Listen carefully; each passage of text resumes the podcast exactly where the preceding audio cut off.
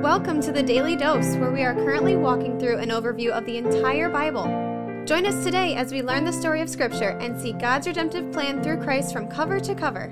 Let's listen to Matt Reisetter, Director of Christian Crusaders and the Cedar Falls Bible Conference. Today we're going to be in Luke chapter 5, verses 33 through 39. And much like yesterday's text, we're going to see that Luke uniquely includes a detail that is not included in Matthew or Mark. We did do a devotion on the parallel to this text. It's from Matthew chapter 9, verses 14 through 17. And you can hear that devotion in episode 493. What I'm going to talk about here in Luke's text is mostly different from that. So if you want to get the advanced level coverage on this interaction between Jesus and the Pharisees, check out that devotion as well as this one. So here come the Pharisees and scribes again at Jesus. We'll start in verse 33. And they said to him, The disciples of John fast often and offer prayers, and so do the disciples of the Pharisees, but yours eat and drink. And Jesus said to them, Can you make wedding guests fast while the bridegroom is with them? The days will come when the bridegroom is taken away from them, and then they will fast in those days. Jesus is referring to himself and how his disciples should act while while he's there physically with them and how they'll act after he's gone. Verse 36 He also told them a parable. No one tears a piece from a new garment and puts it on an old garment. If he does, he will tear the new, and the piece from the new will not match the old. And no one puts new wine into old wineskins. If he does, the new wine will burst the skins, and it will be spilled, and the skins will be destroyed. But new wine must be put into fresh wineskins. And no one, after drinking old wine, desires new, for he says, The old is good. So I go into this in more detail in episode 493, the devotion from Matthew 9. But Jesus tells two parables about new and old with reference to patching cloth and with reference to storing wine. His point with these parables is to illustrate the new and old covenants. During the Old Covenant, which is largely covered in the Old Testament, the Jewish people related to God in a certain way. This is the way that the Pharisees and the scribes were familiar with. It's the way that they liked. They become accustomed to it with its traditions and laws. The essence of the old covenant was that they had to obey God, and when they failed to obey God, they had to go through all these rituals, sacrifices, Day of Atonement, etc., etc., to compensate for the fact that they could not perfectly obey God because they were sinful. The new covenant still accounts for the sinfulness of humanity, the inability for us to fully obey God, but it offers a totally different solution. That is, that Jesus Christ will come and live a perfect life that we can't live. He'll die a sinless death, bearing bearing the burden of sin, paying the penalty for sin, that we can't die. Then he'll rise again, defeating sin, death, the power of the devil. So anybody who puts their faith and trust in him will receive his righteousness freely, will receive the payment for their sin freely because of what he did. The Pharisees and scribes are upset because Jesus' disciples aren't following the same ritualistic rules that they're accustomed to from the old covenant. And Jesus is saying there's a new way of doing things. They don't need to fast according to the traditions that you guys live by because the whole system is about to change. The part of this text that is not included in Matthew or Mark's parallel is the very last verse. Jesus says, And no one drinking old wine desires new, for he says, The old is good. So, after explaining with parables why his disciples don't have to fast the way that the old covenant tradition suggests, Jesus acknowledges that it will be very difficult for people to change their minds about this because people who've tasted the old wine don't want any part of the new wine. In other words, people who who've been part of the old covenant are going to resist the new covenant. It's kind of like Jesus is wrapping this up by saying, and I know, guys, you can't teach old dogs new tricks. This doesn't just describe or predict that most of the old covenant Jews are going to reject Jesus and not ever come along with him as the new covenant unfolds, but it also exposes human nature. Way back in Numbers chapter 21, there's a story about how God told Moses to craft a bronze serpent, put it on a stick, so that disobedient Jews who were being killed by vipers who would look at that bronze serpent could be miraculously saved. Later on in Kings, we find a righteous king Hezekiah having to destroy the bronze serpent because the people have taken this instrument of salvation that God gave them and they've turned it into an idol to worship. It's in human nature to take the means through which God helps us know Him and worship Him, and over a period of time begin to worship those means rather than God Himself. That's what the Pharisees and scribes have done. They benefited from the old wine metaphorically speaking, the old covenant. And now that the God of that covenant is bringing a new covenant, they're not interested in what the God of the new covenant is doing. Rather, they're still focused on and worshiping the old covenant. This notion could also be applied to people in present times who are intrigued by the message of Jesus, maybe attracted by it, maybe even drawn in by it. You might even find them hanging around a church or a ministry, opening a Bible from time to time, suggesting in their social media profile that they're a Christian.